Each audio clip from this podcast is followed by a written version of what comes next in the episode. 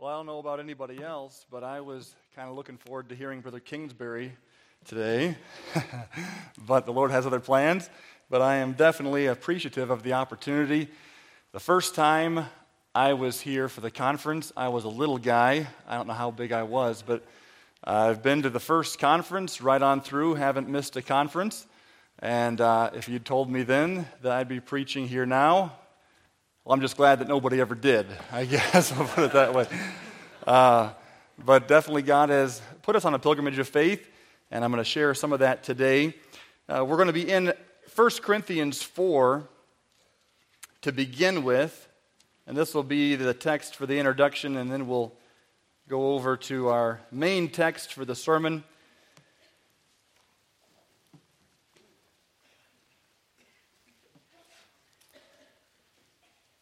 I want to deal with the subject of unbelief this afternoon. But we're going to come at it from a little bit of a roundabout way because unbelief is one of those sins that is hard to see. It's kind of like pride. Uh, how many in here are full of pride? You know, uh, that's not something we want to uh, say about ourselves. And pride is a very subtle sin, very slippery and so is unbelief. Uh, both unbelief and pride are deadly to the Christian life, deadly to ministry, and we've got to know where that is, and with God's help, be able to get rid of it by the grace of God. But this matter of unbelief is something that I'm battling all the time. I'm sure you are as well. I want us to look at the theme of this would be faith versus unbelief. I'll give you the title here of the message in just a moment. But here in 1 Corinthians 4, we'll look at verses 1 and 2. The Bible says, Let a man so account of us as ministers of Christ and stewards of the mysteries of God. Moreover, it is required in stewards that a man be found faithful. And anybody here tonight or this afternoon, uh, if I asked you, what is the one requirement of a steward? You've got one shot. I think we'd all come up with the same word. We would all say faithful. You've got to be faithful if you're going to be a steward for God, faithful in His cause. What I see today as a young man traveling in the ministry of evangelism, I see faithfulness, the word faithful, faithfulness, the idea of faithfulness being talked much about, but I see a different definition being attached to that word, a different concept than what I read in the Bible. The matter of faithfulness really is the key to the Christian life, but we really need to understand biblically what faithful and faithfulness is. I trust God will help us with that. As we get started here this, this afternoon, we have a, a time of prayer. Lord, I pray that you would help us now as we look into your word. And Lord, I pray that your word would speak. Uh, Lord, would uh, there be no distractions? Uh, would you just undertake and I pray, Lord, that uh, the truth would be clear and that the truth would set us free. Uh, Lord, we do need to walk by faith. And so I pray that you would put us on that pathway of faith. And I pray again, Lord, as I've been praying throughout this day, that in this session, you would unveil and unmask unbelief where it is lurking in our lives. I pray in Jesus' name. Amen. Well, if we're going to think about the word faithful, we need to think of it in terms of its family, the family of words. Now, I was no Greek scholar in college, uh, but I know enough to be dangerous. And the, the word faithful has a root in the Greek, and there's a lot of words uh, that are in that family, come out of the same root. You've got uh, two words that look almost identical. And I always had to think about this when I saw on a vocab test. You've got the word for faith and the word for faithful. And any of you Greek students know they look a lot alike in the Greek. Only one word is di- uh, only one letter is different.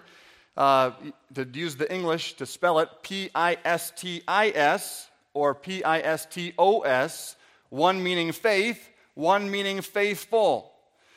And the idea of faithfulness and to be faithful cannot be divorced from faith itself. You've got the verb form, meaning to believe. Uh, faithful would be the adjective, faith being the noun. It's a family, it all sticks together. But I see that faithfulness has been taken away from the family of faith as it's defined oftentimes, maybe not by word, but practically. There's the idea today of this concept that we need to just be faithful. Just be faithful. Now, depending on how you define that, I either say a hearty amen or a hearty oh my. Because the Bible does say simply here it's required of stewards that a man be found faithful. But we must keep it in the biblical context. The idea of just be faithful by many of our just be faithful Baptists, and I'll talk more about that as we go, is kind of more of a way out than it is a way in. Now, I'll tell you this hypothetical story, but it's really, it's really not. It's, it's been a story that has been written throughout the ages and is being written all over the globe as I speak. A young man gets saved, surrenders his life to the Lord, uh, starts to take some steps of faith. God calls him to preach. Oh boy, he's scared to death. But he knows God is in it. So he takes some steps of faith. He's, he's on that pilgrimage of faith. He goes to Bible college. He hears great preaching. Uh, he, he has many mentors in his life. Many old men are, are, are, are or older men are, are coming along. Sorry. older men are exemplifying for him uh, this walk of faith. And he's being challenged and stirred and, and, and saying, Boy, I, I want to walk by faith. And uh, he goes out, graduates from college, and he boards the ship of the good old ship of faith. And he raises the flag of faith high, and it's flapping there in the wind, and he is excited to, to chart this course. Who knows where it's going to go, but it's going to be good. And God's going to do something. And, I, and I, have heard all about it in college, and I've seen some things, and, and we're headed out. And so he sets his sails to catch the wind of the Spirit, and whoosh, those sails take, uh, just get that wind, and off they go through uh, that waters, the, the, the sea of faith. But those waters get troubled and the storms come. And I tell you, uh, having those sails up, catching all that wind, that's kind of troublesome when it's stormy. And I thought this was going to be easy. Well, it's not easy. I thought I was doing the right thing. Well, no, we got a bunch of trials. And, and what happens is the devil begins to launch an all out, intense, uh, uh, day by day onslaught on his faith. The devil's just trying to win that battle.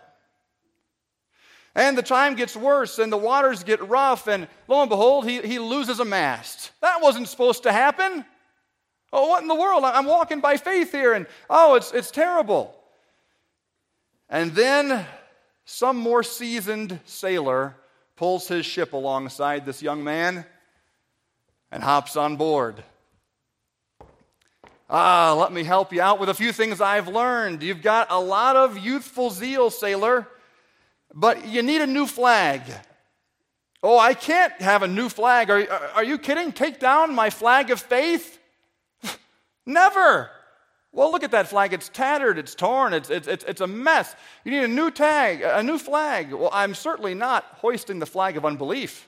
Oh, no, no, no, no. We're not going to go there. No. Uh, just would you hoist this flag of faithfulness? Uh, uh, hey, uh, it's, it's, it's, it's really what you need. What you need is to just be faithful. You see, you're trying to bite off more than you can chew. You're trying to do too much. You're putting yourself in some awful predicaments here, and this is not really what God expects.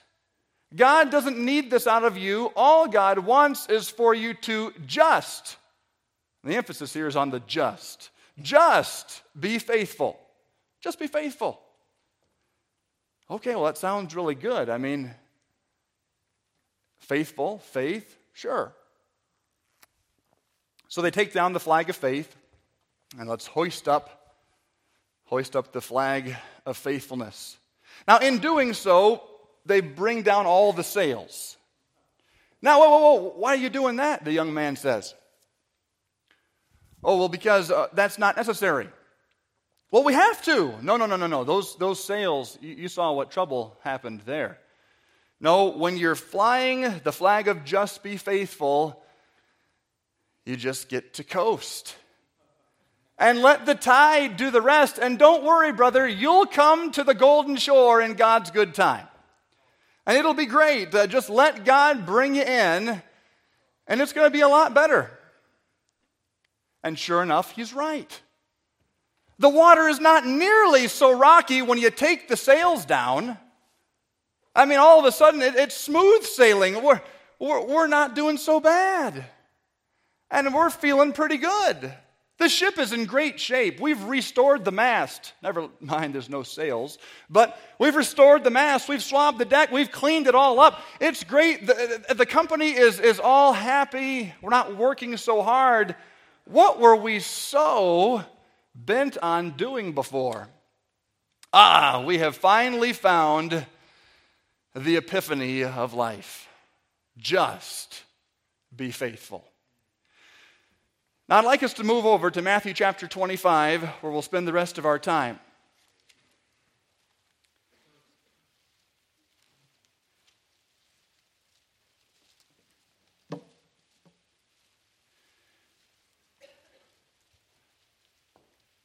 When we typically think about faithfulness, there are certain thoughts that come to mind. Someone says, Praise God for brother so and so and sister so and so. 60 years of faithfulness in marriage. We understand what they're saying. That's totally legitimate. We, we know what they're saying. Amen. Hallelujah, we say. Somebody says, and brother so and so over here, he has faithfully been in church ever since the doors were opened. Praise God for his faithfulness. We understand what he's saying there. In fact, I heard about a guy who had been so faithful to church that one morning he did not show up. They knew something had to be wrong, and so they sent people to his house to see what was wrong because he should be there. And sure enough, he had a heart attack. They were able to save his life. So faithfulness to church saved his life. You got to think about that. but he was faithful to church, never missed. That's faithfulness. You, think of someone who gives to the church every week, week in, week out, faithfully. This is all legitimate uh, understanding of faithfulness. But uh, what I'm getting to is this when we really think about what, what faithfulness is, what it means to be faithful, those things I just mentioned are really the result of faithfulness. Faithfulness itself is not just the persistence in certain things, but the faith that leads us to that persistence. It's not merely just consistency, but there's a motive, an underlying reason for why I'm consistent. For instance, why come to church on time? Why? Well, because I was taught that. And I'm going to have my kids in church on time because we're faithful Baptists. No, I'm here on time because I believe God's going to work. And I'm not going to miss a moment of it. Why be faithful in soul winning? Uh, because that's just what faithful Baptists do. We, we go out soul winning. No! We go out soul winning because we have an expectation of what God is about to do. We've just come off of our knees in a prayer meeting where we've gotten a hold of some promises. Maybe we've gotten rid of some sin and we've surrendered some things, whatever, but we, we are being compelled to go. We're trusting God, and it's faith that drives us. And that bottom line, un- uh, uh, underlying faith is the key to faithfulness. I believe this passage here helps us with this. And you'll see where we're going with this, uh, but here in Matthew 25, we'll begin reading in verse 14. The Bible says, For the kingdom of heaven is as a man traveling into a far country who called his own servants and delivered unto them his goods. And unto one he gave five talents, to another two, and to another one, to, eat, to every man according to his several ability, and straightway took his journey. Now, stopping here for a moment, we've got three servants. Three servants all just received something from their master, and now we would call them three what? Stewards. Three stewards, because they now have a stewardship that they have received, they need to care for, they're responsible for. All right? We go back to verse 16. Then he that had received the five talents went and traded. Uh, went and traded with the same and made them other five talents. And likewise, he that had received two, he also gained other two. But he that had received one went and digged in the earth and hid his Lord's money. After a long time, the Lord of those servants cometh and reckoneth with them. Now, if we did not have the rest of the passage, if that is all we knew, we might not come out the same place this passage comes out. Now, I want to take this passage of Scripture, and I'd like us to look at it from the just be faithful Baptist point of view, if we could do that. So, as we're looking at this, we have servant number one. We'll just start there servant number one, and we're going to call him the gifted servant. He's the gifted servant, he's the talented servant.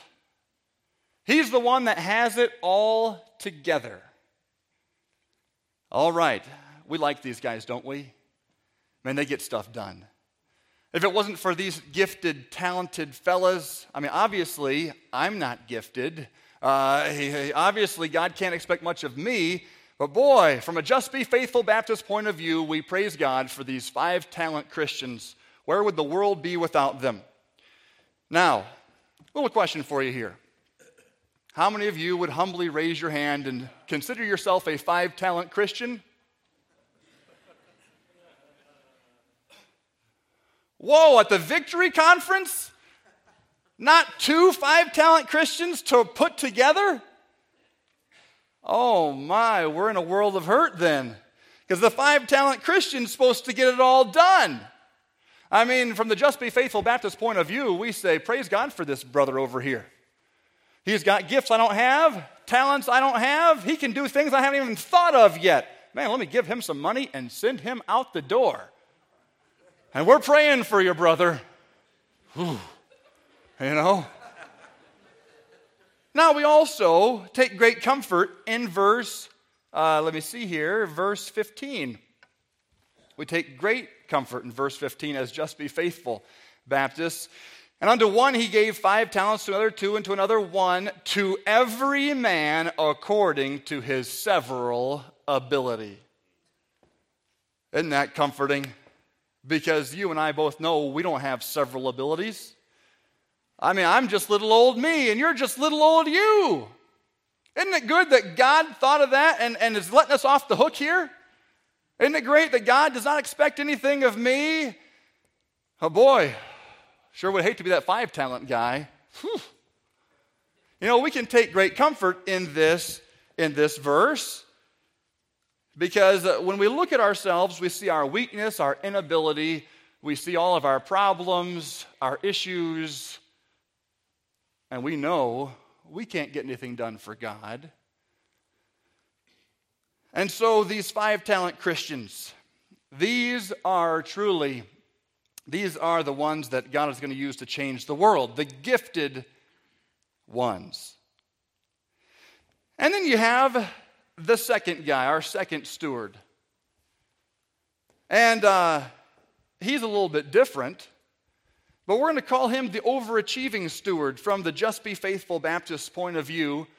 He's the overachieving steward. Why? Well, look at it. We're, uh, we're down here in uh, verse 17. Likewise, he that had received two, he also gained other two. Now, surely he didn't have to do that. He wasn't nearly as gifted as the five talent guy. He only had two. I mean, the five talent individual had more than double what this guy had. And yet he went out and doubled his. He only had two to play with. If he had lost his two, that was it. Uh, at least the five talent guy had five. And if he lost one or two, well, you know. This guy had two. Oh, you didn't have to do that, fella. But boy, we like people like you. We like that initiative. You know, uh, take some risks. I love to watch other people take risks. Man, that's good stuff. And so we, we get encouraged by this guy. Youthful zeal. Whew, I tell you. But we look on here and we see this one who just had one talent. And what did he do? Verse 18, he did a very rational, level headed thing. I mean, to, adjust be, to adjust Be Faithful Baptist point of view, this makes a lot of sense. But he that had received one went and digged in the earth and hid his Lord's money. What would you do? I don't know about you folks, but this makes a lot of sense to me. The Lord is coming back. I have to give an account for this.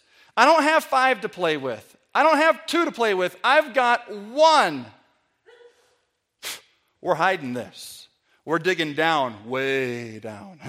and uh, we're covering this over. We're going to guard it. And I'm going to be ready to present it to the Lord when He comes. And everyone says, Amen. But now we have the day of reckoning. We're going to look at these three servants again. And after this day of reckoning, the Lord blows apart my nice little outline here. My gifted steward, my overachieving steward, and my faithful steward the Lord didn't seem to see it that way. And we come and we look now at verse 19, and it says, After a long time, the Lord of those servants cometh and reckoneth with them.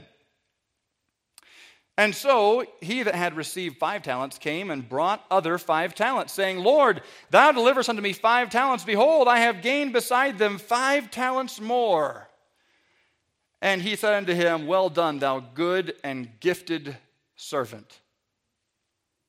No. He says, Well done, thou good and faithful servant. Thou hast been faithful over few things. I will make thee ruler over many things. Enter thou into the joy of thy Lord. Now, I'm starting to get a little nervous here because that took me by surprise. I'm the faithful servant. I'm the one who didn't take any risks. I'm the one who, who, who was cautious and careful. And I'm not sure what he meant by that, but could that be true? He goes on in verse 20, uh, in verse 22. He also, that had received two talents, came and said, Lord, thou deliverest me two talents. Behold, I have gained two other talents beside them. Now, certainly, this man cannot get the same answer as the first man got. But I'll read verse 23, and you look at verse 21 and see how they sound. His Lord said unto him, Well done, good and faithful servant. Thou hast been faithful over few things. I will make thee ruler over many things. Enter thou into the joy of thy Lord. It's the same thing. Now we're getting really nervous because we're next and we're totally confused.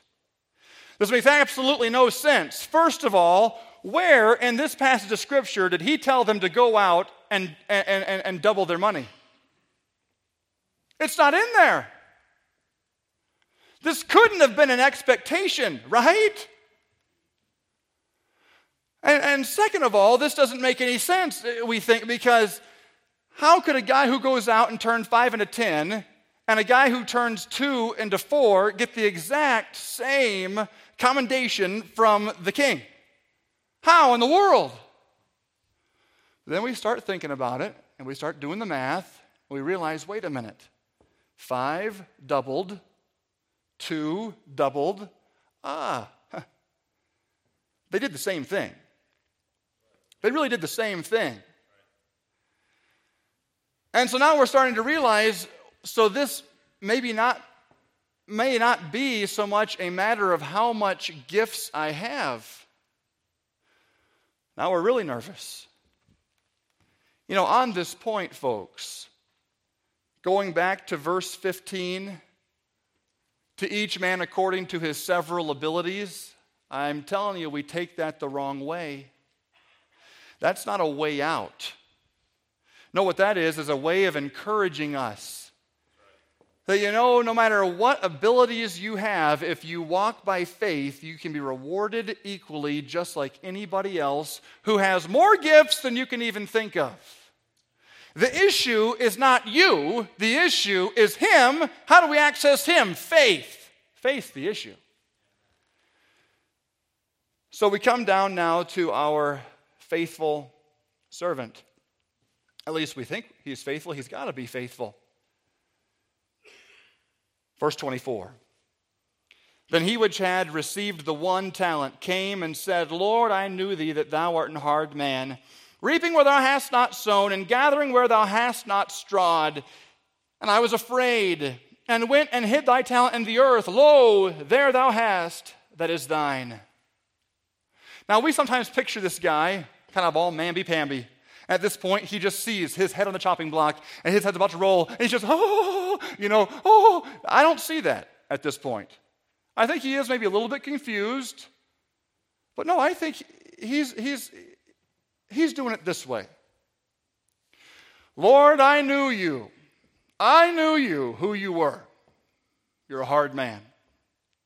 Oh, you expect, your expectations are, something. And I, I know you, Lord, and being as the fact that I only had one talent, I could not take risks with that one talent. And so, Lord, I did a very rational thing. I dug down, made sure no one was around. I hid that thing, buried it. I've been sitting on that thing ever since. A little sore, as a matter of fact. And I can just see that guy sitting there. He's got that thing guarded. He's going to guard it till Jesus comes. Amen. And he, uh, he sees the Lord now and he says, But Lord, here it is. I've polished it. Oh, it's looking good. And there thou hast, that is thine. And his ears are waiting for the wonderful words. And he hears these words Thou wicked and slothful servant. Who came in? Thou wicked and slothful servant. Oh, he couldn't be talking about me. And now he begins to hear his own words turned against him. His own words he was judged by. Thou knewest that I reap where I sowed not, and gatherest where I have not strawed. Thou oughtest therefore to have put my money to the exchangers, and then at my coming I should have, ha- received, I should have received mine own with usury. Take therefore the talent from him, and give it unto him which hath ten talents. For unto every one that hath shall be given, and he shall have abundance. But from him that hath not shall be taken away even that which he hath. And cast ye the unprofitable servant into outer darkness. There shall be weeping and gnashing of teeth. Oh, I tell you, this thing turned on him in a hurry. I want you to see something with me here. At this day of reckoning, what happened that was so amazing was a mask was pulled off. Oh, yeah, he had a nice mask, a mask of faithfulness, a mask of a good, godly servant doing what God has left him to do. This was no rebel. This wasn't the guy who ran off with the Lord's money to spend it on whatever he wanted to. No, this is the guy who's poring over it, who's, who's watching it. Uh, this is the guy who's the good guy. He's got this wonderful mask of faithfulness to his Lord. And the Lord reaches over, grabs that thing, rips it off, and exposes a face of wicked, vile unbelief that had been spiritualized. Oh, it was very pious unbelief. But it's unbelief just the same, and it stinks just as much in the nostrils of God. Unbelief is sin, no matter what spin you put on it. And the matter of, the matter of, the, of it is this Satan knows faith is the issue. And so Satan comes after our faith with all that he has. And if he can get us to drop the shield of faith, that then the darts come in and then we're done. There's an attack on our faith today. Young, old, and everything else. There is a, an attack on our faith. And sometimes we give in, but we don't want to give in and quit. We've got too much pride for that. So we give in nonetheless and spin it with a spiritual spin. And we're just plugging along in our dead programs, plugging along in our daily duties, plugging along in that weekly evangelism. Plugging, plugging, plugging till Jesus comes. The sails have been taken down. A new flag flies in its place. We're just being faithful, brother. And it's a wonderful realization. And our sea begins to settle. And we begin to coast.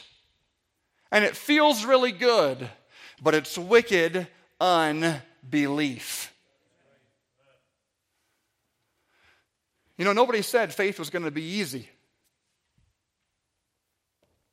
But I will tell you this faith accesses grace. And when you're walking by faith, accessing grace, there is an aspect of it that is, in a sense, easy. What does he say? My, my, my burden is light. My yoke is easy. My burden is, is, is light. There it is when we are connected to Him and being carried by His grace. But I tell you, sometimes we just get totally blown about on the storm of faith and we cave. We absolutely cave in. Now, here's this fella. And he received some, some horrible words from the Lord. Everything that he has, he loses. And it's interesting who, who receives the guy with the 10. Oh, God's not interested in numbers anymore. No, God's not interested in numbers. You know, God just wants us to be faithful. Well, you know, I'm not all about counting numbers just to count numbers. But if a number is a soul, then that's exciting. And if a number is speaking of something God did, then that's a wonderful thing. And yes, numbers can be inflated, and numbers can be worshiped, and numbers can get out of hand. But you can fall off one side or the other of that whole numbers thing. I'm not against numbers as long as God's the one in the numbers. And I think if you're walking by faith, we ought to expect some numbers. And here's a guy who turned five into 10, and God gives him, now he's got 11. I, I don't think that's an accident there. But the bottom line is this fellow over here, the faithful, shall we say, servant of the bunch, he's left with nothing. I see a lot of churches. Oh, we are hoarding. We are intro, introverted, introspective. We're all on us. We've stopped reaching the world because we believe the world is too far gone. We, we don't minister to the world because, in, in, in order to minister to the world, our, our, our families we might jeopardize. Now, I'm all for protecting your family. I've got one. I'm all for protecting them from the world. But I think one of the most effective protections against the world, the worldly influence in your family, is to minister in the world. That'll give you the right perspective of the world. If your kids are, are helping you storm the gates of hell, the world's not going to look so lucrative from that point of view. But we say, no, no, no, no, no, we can't go there. We can't risk our family. We can't risk our church. Oh, we can't have, we can't have a bus ministry. Who knows who might get on that bus? And who knows what they might do to our church? And you know, all of these uh, evangelistic ministries are taking the focus off of, off of our discipleship. We need to, we need to just tone that down, and, and we got to be careful here with us. And so we do. And then one day we lose that which we had. I don't know how many families that have sacrificed all to maintain the protection of their family, and they end up losing that family to the world. No faith. Churches that have just cut off all evangelism to focus on us. Oh no, we're losing the battle in here, so we'll, we'll, we'll stop evangelism. Ah, you just went the wrong way. You know, when you're having problems on the inside, it's probably because you're sitting around looking at each other. If I look at you long enough, I'm going to find something wrong.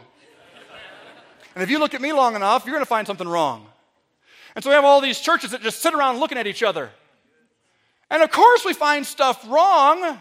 And then when stuff goes wrong, we pull back even more of our, of our outreach and our evangelism and our faith ventures that God had led us to in some prayer meeting where God actually met with us. Things that God did. That's all forgotten now. We pull out, we get introspective, inverted, all into ourselves, and the church goes up in smoke. And the Baptist church planning method happens. We're split, and now we've got two. And then split, and now it, that's not how it's supposed to be. I was driving down Division Road with my father in law, and he said, Huh, I'm looking for the Baptist church on the north side and the south side. well, it was, I thought, you know what? That's, that's it. When we fail to walk by faith, we lose that which we had. And think of the anguish here. For unto every one of us that hath shall be given, and he, that ha- uh, and he shall have abundance. But from him that hath not shall be taken away that which he hath, and cast ye the unprofitable servant into outer darkness. There shall be weeping and gnashing of teeth. There's been all sorts of things written about that verse. Here's how I boil it down. You know, salvation and sanctification are parallel. As you receive Christ Jesus the Lord, so walk ye in him. The same way you got saved, the same way you walk. And you could apply this two ways. You know, when, when, a, when an individual is trying to get to heaven by having all of his ducks in a row and living a good, faithful life, is he going to make it to heaven? No. And is a Christian going to please God by just hanging in there, holding on, holding out, just kind of quote, being faithful? No faith? No. There's going to be, bottom line, no matter how you take this verse, incredible anguish, incredible regret.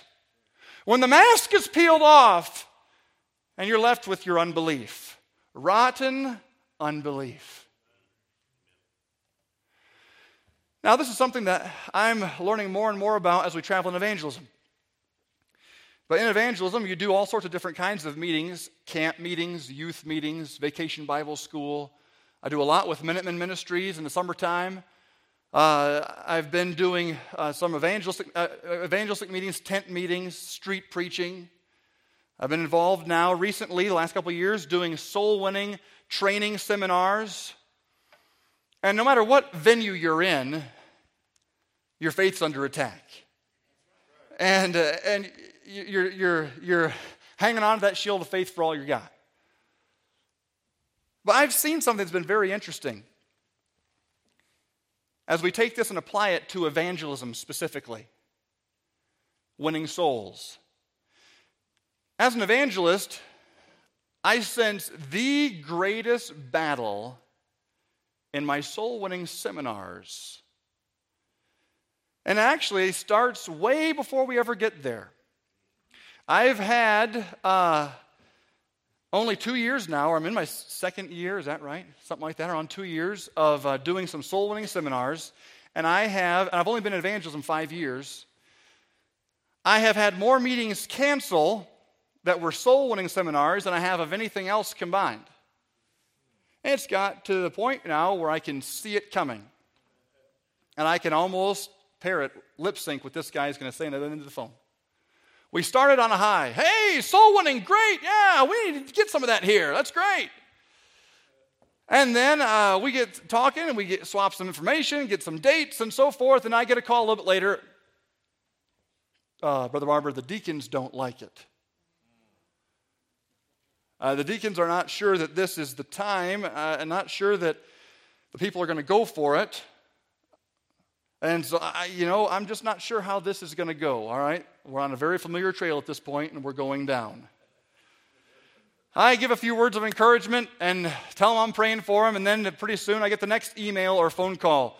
Yeah, no one's signing up for this thing. No one wants to go soul winning. Boy, uh, brother, I, I tell you, I don't know, but I, I, I just don't know if now's the time. I think we're just going to have to cancel and maybe we'll do it some other time. And, and uh, the soul winning seminars, folks, I'm telling you, they're, they are under attack before I get anywhere near the church. Now, revival meetings, that's no sweat. We do revival meetings all the time spring, fall, spring, fall, spring, fall, maybe even a summer. if you're a pastor here, you've got stuff marked into your calendar for revival meetings till, well, till Jesus comes. Amen? Okay, it's a good thing. It's not a bad thing.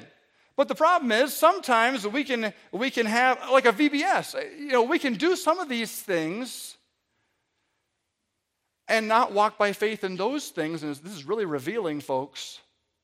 When it comes down to soul winning, there's, it's hard to get around walking by faith in soul winning. It's just flat out hard.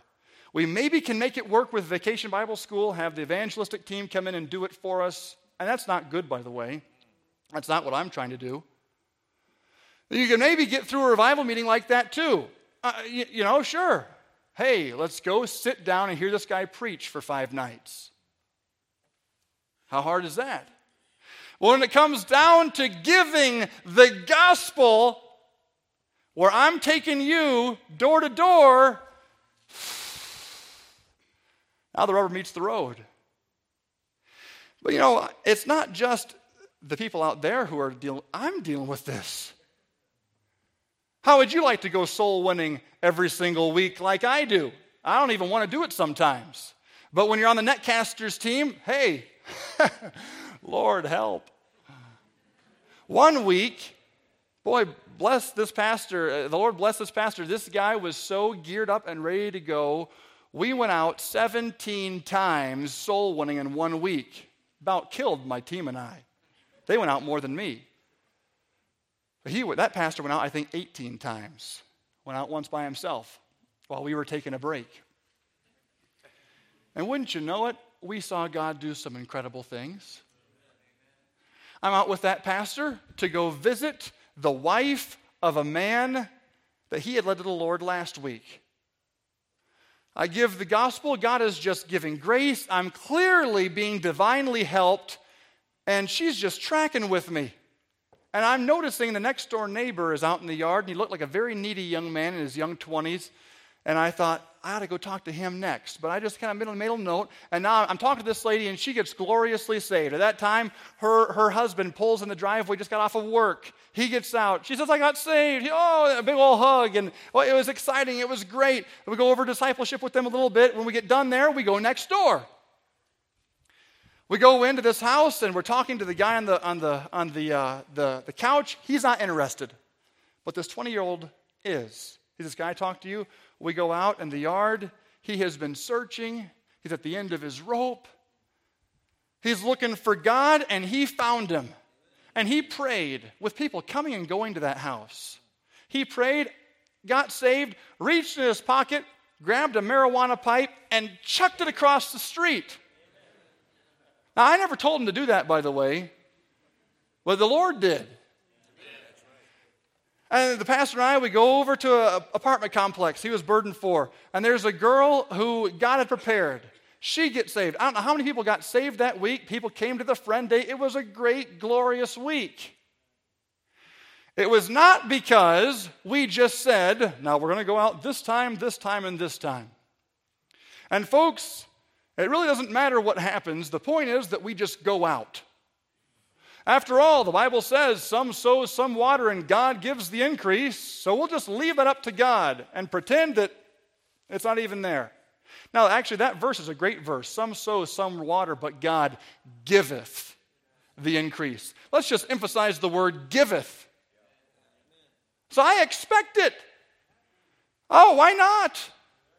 You know, what happens is, folks, we call ourselves faithful. Knock, knock, knock. Hello, did you want to get saved? Nope, I didn't think so. Don't blame you. Bye. knock, knock, knock. Did you want to get saved? No, that's all right. Sorry to bother you. You do that for a few times, look at your watch, and well, let's go for coffee. hey, we were faithful. We did what we were supposed to do. And by the way, where was Joe? You know, Joe's not been faithful.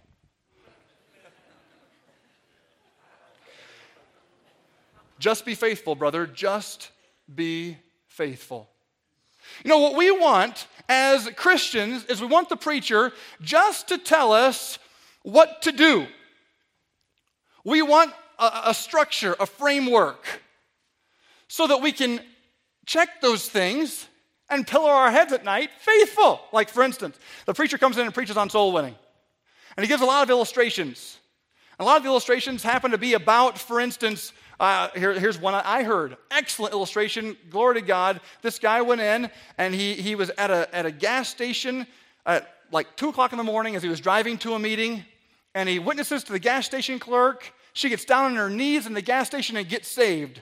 Someone walks in to pay their, their bill and sees this happening. So, what's going on? Well, this lady just got saved. Hey, what about you? Gives him the gospel. Next thing you know, they're all three on their, on their knees, and this guy's getting saved. Okay. And uh, we hear that, we get ex- excited, and we should get excited by that. Amen. Amen. And then the guy makes this, this uh, statement Hey, give out tracts at the gas station. Amen. But here's what we just be faithful Baptists do. So, what I need to do is religiously give out tracts to every gas station attendant because we all know those are the wicked ones of the world.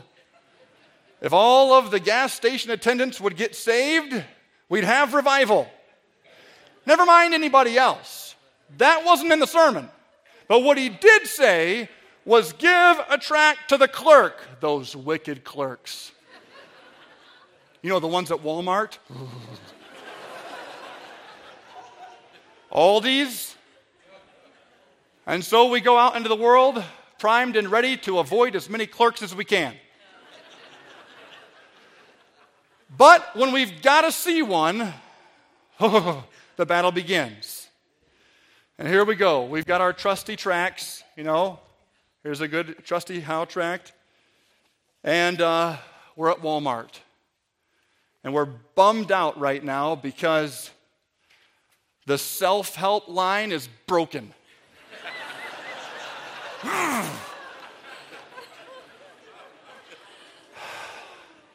And so, okay, it must be the Lord.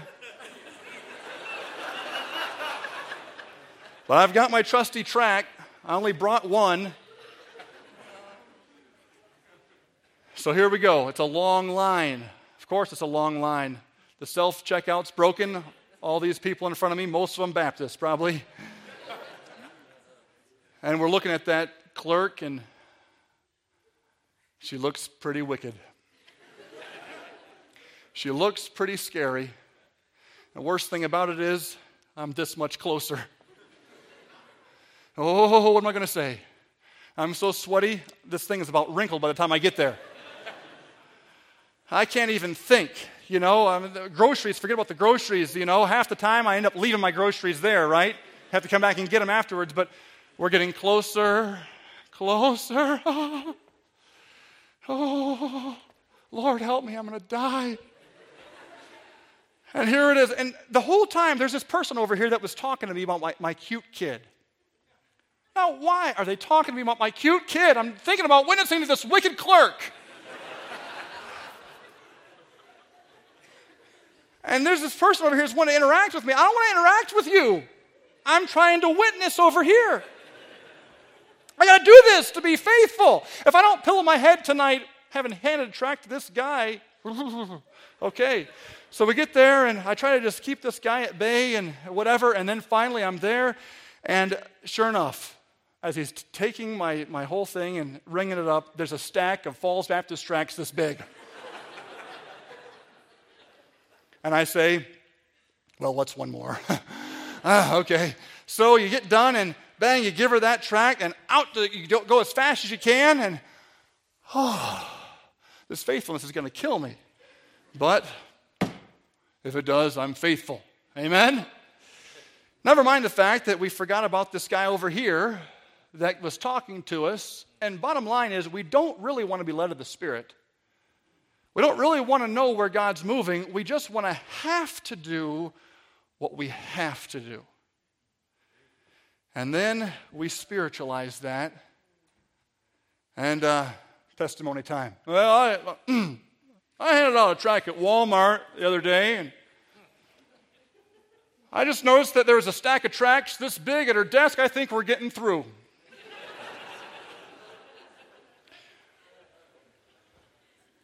now, I'm not saying don't hand out the tract at the attendant at Walmart. But you know, the Lord may want you to give a tract this way and this way. That's not against the rules. The deal is we need to follow the Lord, being led of the Spirit being filled with faith, having already resolved that morning when we got up and met with the Lord, Lord, I'm yours today. You can lead me today wherever. Help me to be prepared with a word of witness. If it's the teller, fine. If it's not the teller, if it's the guy who's waiting for his wife on the bench at Walmart and I'm waiting for my wife too, maybe that's the guy. Oh, I tell you, folks, sometimes we don't think in terms of faith at all. You know what the just be faithfulness does? It takes out the expectation of my life.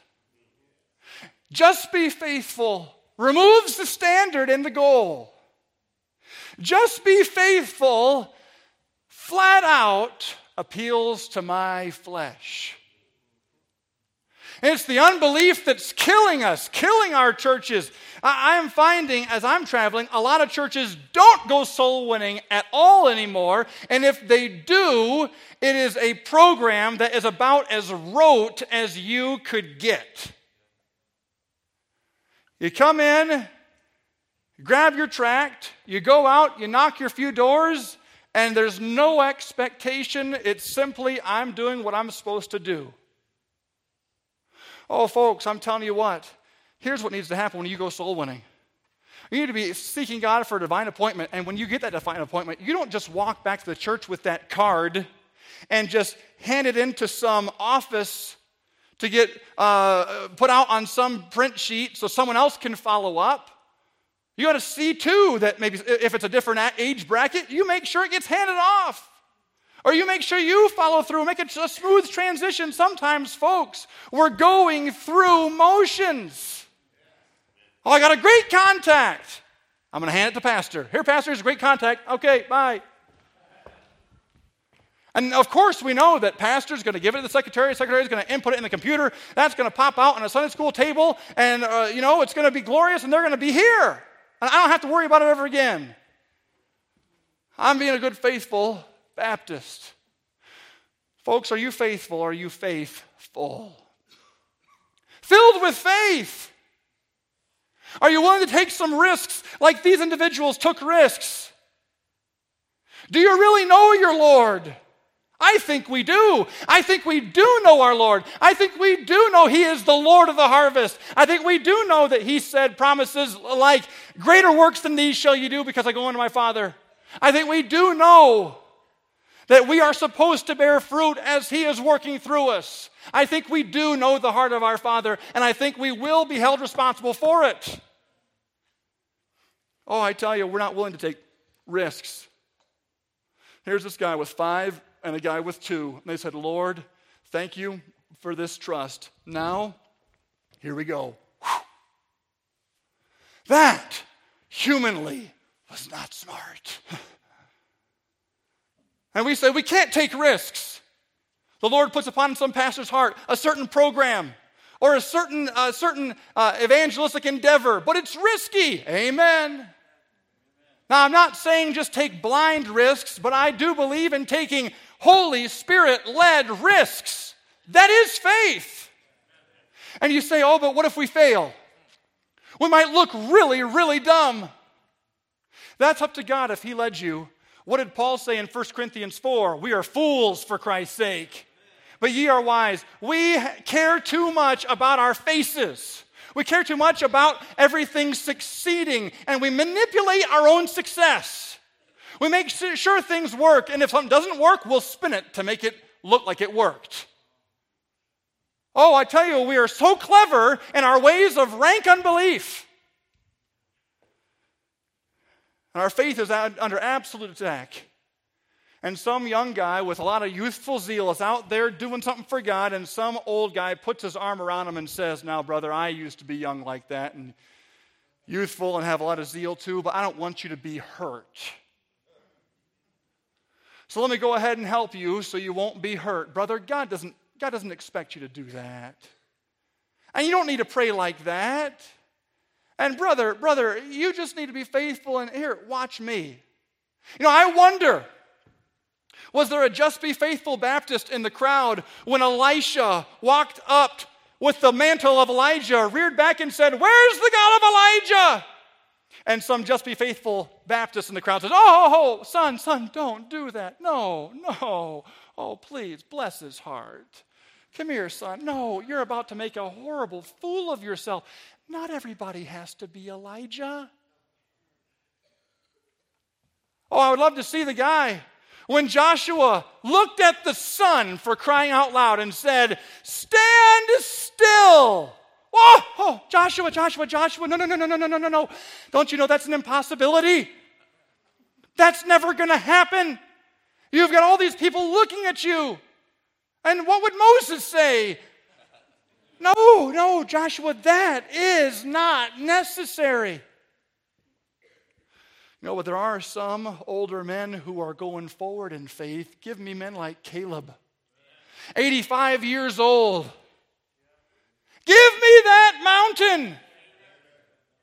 You say, oh, well, yeah, I could do that too if my strength hadn't failed like his. Well, wait, whose strength? Who gave him that strength? That was not his strength that he mustered up, that was strength that came down from God. And it's the same strength that we can be endued with. His strength is made perfect in our weakness. His grace is sufficient. We make our God small when we make these excuses. Faith always finds a way in, but unbelief will find 10 ways out. Faith has an answer. But all I tell you, excuse can give you, uh, uh, uh, unbelief can give you is excuses after excuses after excuses. This is what kills our evangelism. This is what kills our follow up. This is what kills our soul winning. This is what kills our church plants. This is what kills our churches. It's the subtle sin of unbelief. We're on that ship, we're coasting, and we don't even realize we're in wicked sin. Moreover, it is required of a man that he be found faithful. Simple message here this afternoon, folks, but I want us to ask an honest question of the Lord Lord, am I faithful or am I faithful? Am I sitting back trying to just be faithful till Jesus comes? Or am I willing to take spirit led risks for his name? Spirit dependent steps of faith. I tell you what, folks, what God wants is a holy, spirit led abandonment. Can I say it this way?